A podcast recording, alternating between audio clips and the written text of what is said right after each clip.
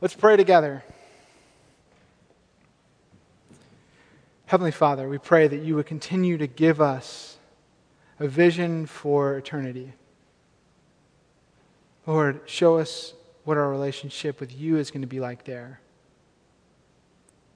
And the Lord, I pray in seeing that vision, you would help us in the here and now. We pray in Jesus' name. Amen. So we're going to start things off today with a little game. It's name that tune. Okay? You ready? I'm going to give you the first verse, and then if you don't get it, I'll give you the chorus. You'll probably get it from there. Okay. When I'm driving in my car and the man comes on the radio, he's telling me more and more about some useless information supposed to fire my imagination. Anybody? Can't get no satisfaction, Can't get no satisfaction, my man. Yeah, he says, I can't get no satisfaction. I can't get no satisfaction because I try and I try and I try and I try. I can't get no satisfaction. Who's, who is it? Rolling Stones. All right, good deal. Um, so, Rolling Stones, I can't get no satisfaction. What he's talking about in this song, in this first verse, is that when he's driving in the car, a guy comes on the radio and telling him more and more about some useless information trying to stir his imagination. He's talking about advertising, he's talking about the consumeristic world that we live in. Now, I think it's funny because this song was written 55 years ago, right? And as much as it be, would be annoying to be, uh, you know, to hear a, a radio advertising telling you about something that you need, we are inundated with so much more, aren't we? I mean, think about it. We have television, we have billboards, we have our smartphones, we have social media, all these things. And, and the gist of it is this you need more things and you need better things.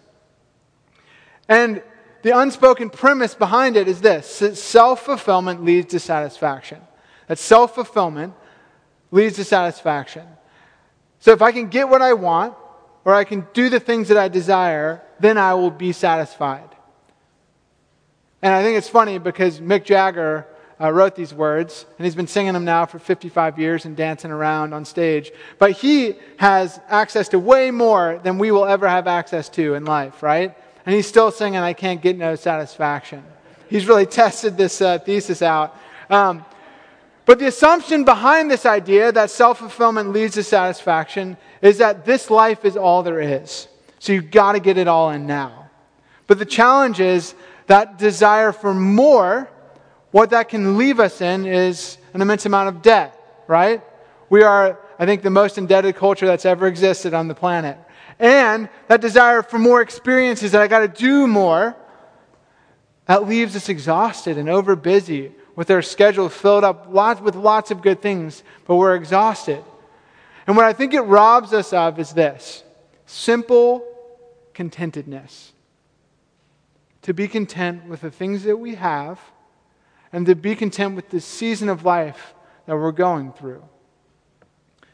On top of it, I think this idea of self fulfillment leads to satisfaction. This idea really can erode our relationships. So, this idea, if you're entering into, you know, if you're getting married, this idea can be really destructive for a marriage. That me and getting my needs met is the most important thing, and that's how I'll be satisfied, right? I mean, let's take, for example, washing the dishes in a marriage, right? Does anybody feel a deep sense of self fulfillment while washing the dishes? One guy actually raised his hand, Gus, clearly not. But another a guy was like, and he talked to me after the service, he's like, I really love cleaning the dishes. And I'm like, okay, sorry, bad example. But the point is that part of what makes for a good marriage, makes you a good partner in a marriage, is your willingness to give up your desires, your need to be fulfilled at all times to serve the other person. Same goes for our parenting and our families, right? A big part of what makes you a good parent is your willingness to forego what you want when you want it in order to make this other life thrive. And it also goes for caring for those in need, caring for those who are suffering. It requires us giving up our time, giving up our resources to come alongside those, to deny what we want to be able to give life to another person. And so it's short sighted, this idea that self fulfillment leads to satisfaction. And I think a, lot of times it goes back to this idea that I have to squeeze it all out of life now because this is all the life that there is. And what the scriptures actually tell us is that our life, this life, is actually a blip on the radar screen of eternity. And that the things, the pleasures of this life, actually pale in comparison to the future pleasures that we're going to experience for eternity. So, what I want to look at today, we're in this sermon series on heaven, living in light of eternity, is how, when we look ahead to heaven and we look ahead to our relationship with God in heaven, actually that helps us with decisions that we have here and now, especially the hard decisions. The decision not to buy that thing, to live more simply. The decision to sacrifice your time and yourself so that other another person can thrive. So here's my main point. Ready? It's we can live a life of sacrifice and simplicity now because we know we will be satisfied then. That we can live a life of simplicity and sacrifice now because we know we will be satisfied then. So if you have your Bibles, go ahead and open them up. We're going to be in Revelation 22, very end of the Bible, last page of the Bible. Pretty cool. And we're going to be looking at two things. We're going to be looking at the place, we're going to be looking more at heaven, kind of getting a bigger picture of heaven, and then we're going to be looking at the person that is going to be that we're going to be in relationship with there, the person of God. So the first thing is the place. So this is Revelation 22. We've already talked about how we're going to be in a new heaven and a new earth. It's, we're going to have a physical body, a physical resurrected body, and a physical earth as well. So we'll be fully spiritual, fully physical for eternity.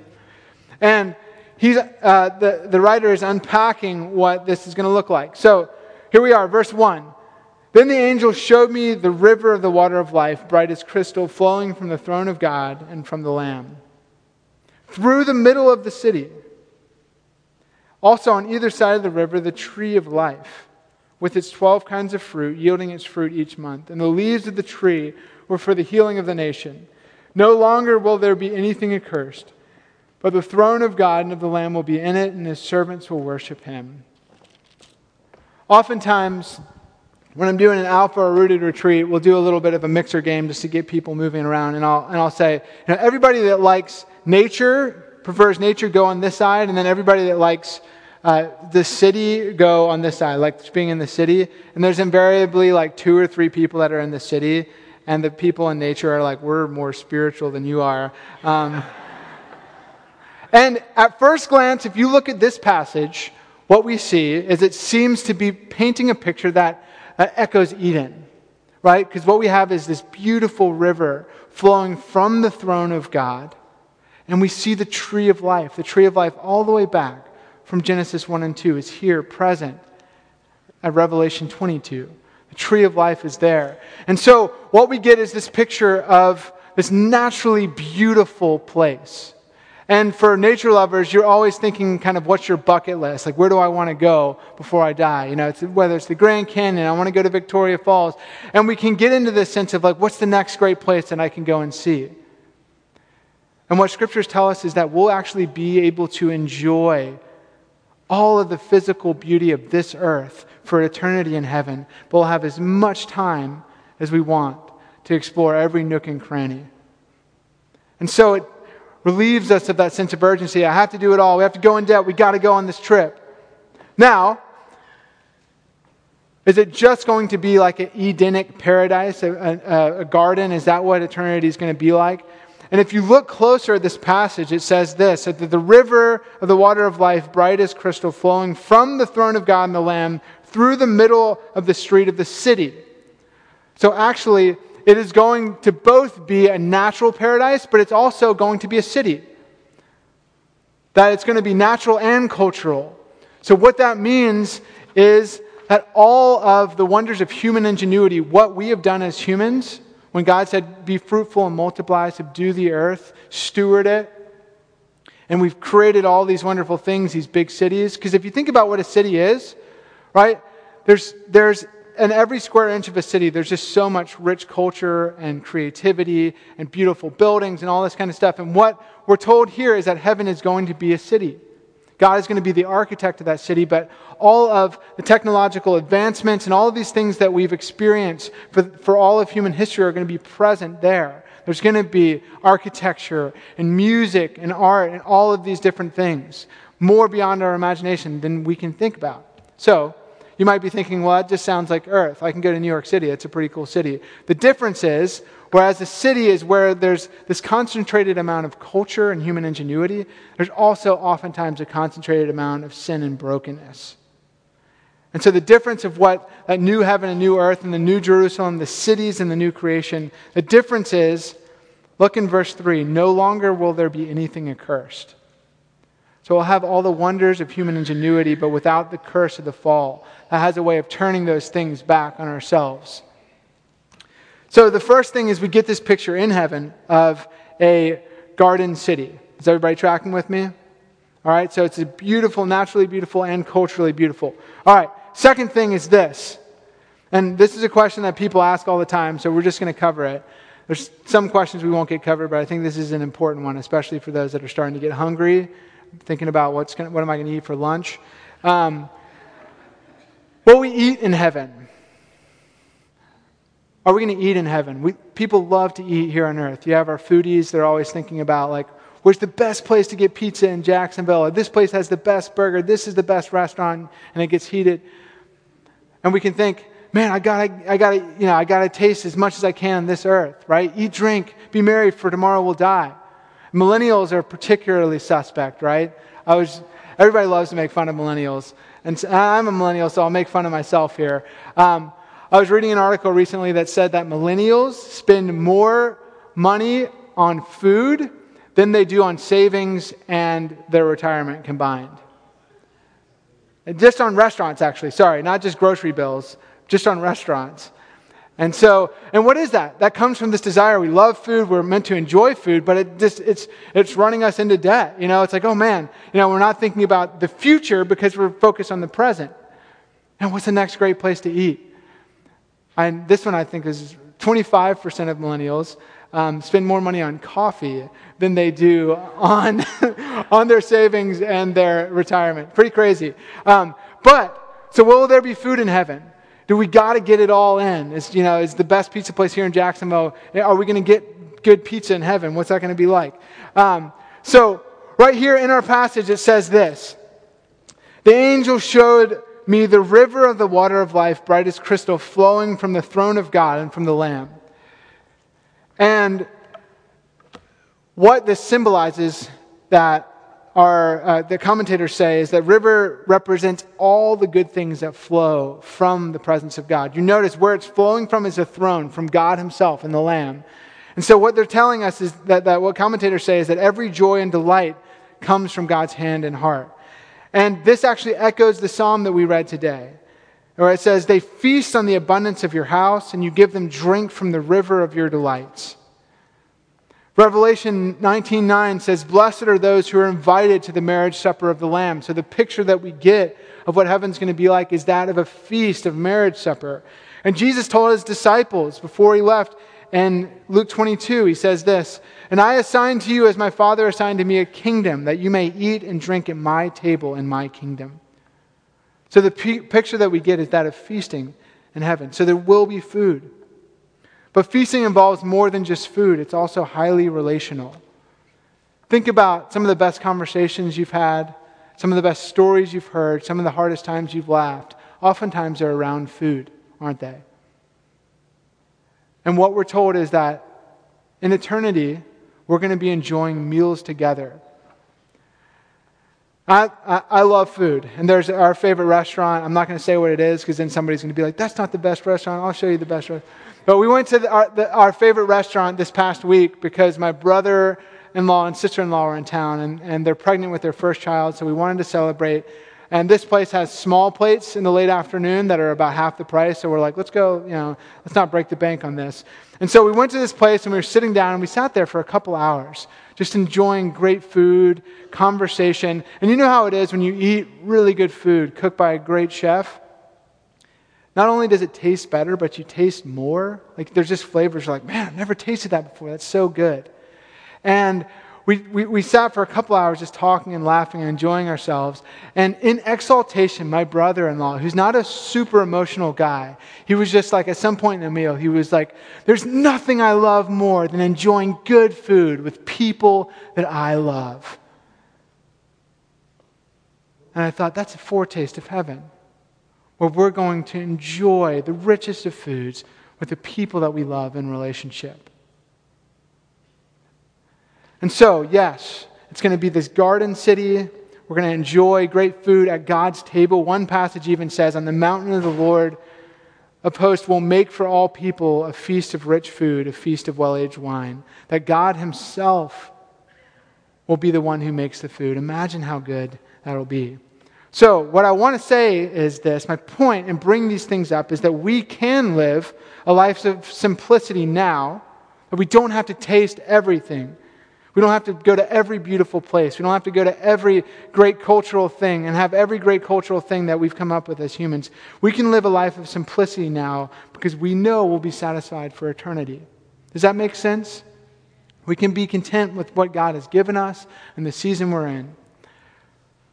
So, all of these things actually are just um, gifts that God has given. God is going to lavish gifts on us in heaven.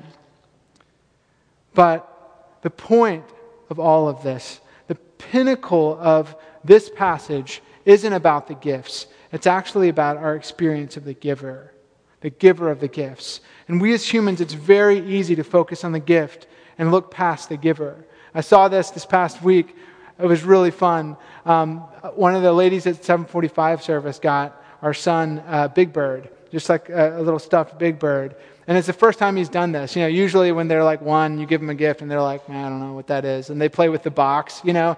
Um, but we, we pulled out the Big Bird and he was like, oh, you know, like he was so excited to see it. You know, and we tried to explain to him, you know, it was Sue Stobie that gave you the big bird, and he's like, you know, I don't, I don't know who Sue Stobie is, I don't really care. And that's oftentimes how we are. And even in heaven, we can think about all the great things that we're going to experience. But the greatest thing we're going to experience is the giver himself.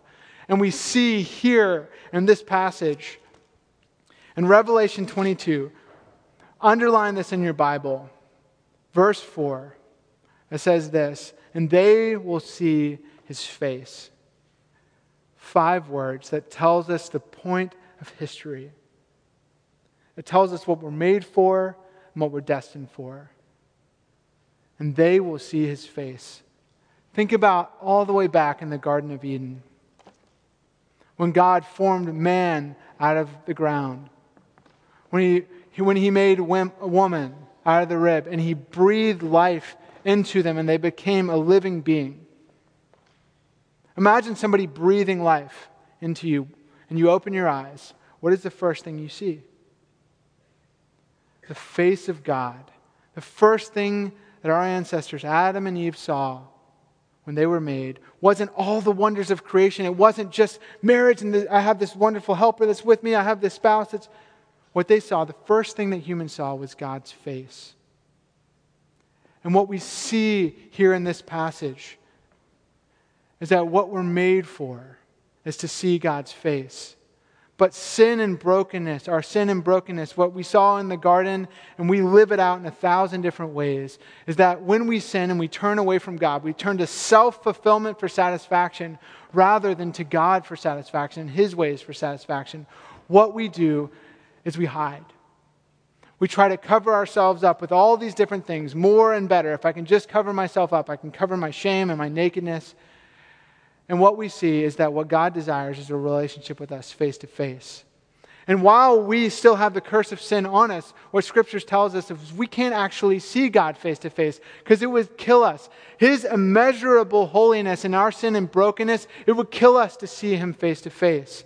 But the picture that we get in heaven is that we will see him face to face. That our relationship with God will be transformed from based on faith I know I can't see him. I get glimpses of him. I, I know he speaks to us through his word.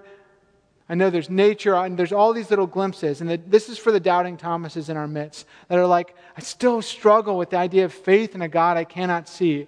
Eternity, what awaits you is that you will see God face to face. And all those doubts will melt away. And you'll no longer live by faith, but you'll live face to face with God. And not only that, we won't just experience life different in the new heavens and the earth. We won't just experience God in a different way, not by faith, but by sight. We ourselves will be different. When it says that we see God face to face, it means that we are being, we will be transformed. 1 John 3 2 through 3 tells us what this moment will be like. It says, Beloved, we are God's children now. If you are in Christ, you are God's child now. But what we will be has not yet appeared. What we will be is not yet appeared. But we know that when he appears, we shall be like him, because we shall see him as he is. We will be like him. That God, when we stand before God, We'll stand before Him as holy. We'll no longer need to hide. We'll no longer have those sins that we struggle with, that sense of I'm not enough. That will be gone forever. Because of what Jesus has done, we will be able to stand before God, holy and blameless, face to face. There's a story that was written in the late 1800s um, in this book, The Happiness of Heaven. And the writer tells about this kind hearted king who finds this blind, destitute orphan when he's out hunting. And he decides to take that orphan and to adopt him. And he brings him to his palace and says, You are now my son. And, and that orphan is able to eat at the king's table. He's able to be given a great education, and he's raised in the palace enjoying all the delights of the palace. And he comes to love the Father that has adopted him. And then in the story, when he's 20 years old, he gets a surgery that allows him to see for the first time. And the boy who was once a starving orphan, who's now been a royal prince for a number of years, living in the king's castle, something new has happened. And for us, something new will happen that something far greater, more magnificent than the food and the gardens and the libraries and the wonders of the palace. What happened is the boy is finally able to see his father face to face, to see him in his glory. And then in the story, it talks about he looks down and he sees his royal robes. And in our passage, it says that God's name is written on our forehead. It means that we are holy because God is holy. And we are made like God. And the writer goes on to say the vision of God has a transforming power. Thus, the soul, when we see God as He is, is filled to overflowing. And we become beautiful with the beauty of God. So, if you desire to be beautiful and you feel like it always eludes you, that on that day when you see God face to face, you will see His beauty and you will know your beauty that we'll be rich with His wealth. So if you're struggling to make ends meet, it never seems like you have enough. And you think all these other people have so much more. That day when we see Him face to face, we will experience His richness. And we'll holy, it says, we'll be holy with His holiness. And so if you're struggling in the midst of sin, on that day, you will finally be holy the things you hate about yourself that you do, and you just keep losing in the battle, you'll no longer have to fight anymore. And finally, it says, "In the happy, and we'll be filled with the happiness of His unutterable happiness." It's a beautiful picture that we will see God face to face. And so, my application for you is this that we can live a life of sacrifice and simplicity now because we know we'll be satisfied then. So, have you unconsciously bought into this idea that this world is kind of all that there is, that you got you got to squeeze the most out of it. And specifically, what are you currently fixating on? What's that goal in your life, or what's that relationship in your life, or what is that thing that you want, or that experience that you're like, if I could just get that, then I'd be satisfied. And what the scriptures say is that when we look to Jesus, not only in eternity, but in the here and now, that's where our satisfaction starts. And that's what puts all these other things, which are good to be enjoyed, in their right place. It's fixing our eyes on Jesus. And I want to close with this hymn. Helen Lemmel wrote this hymn called The Heavenly Vision. She says, O soul, are you weary and troubled? No light in the darkness you see. There's light for a look at the Savior. and life more abundant and free. Turn your eyes upon Jesus. Look at his wonderful face, and all the things of earth will grow strangely dim in the light of his glory and grace. Brothers and sisters, we can live a life of simplicity and sacrifice now because we know we'll be satisfied then. Let's pray. Lord, we thank you for the eternity that you've prepared for us. We thank you for making the way for us to eternity by the person of Jesus. And Lord, we pray that you would gl- give us glimpses of your face. Help us to look to you. In Jesus' name, amen. Now, the first week of every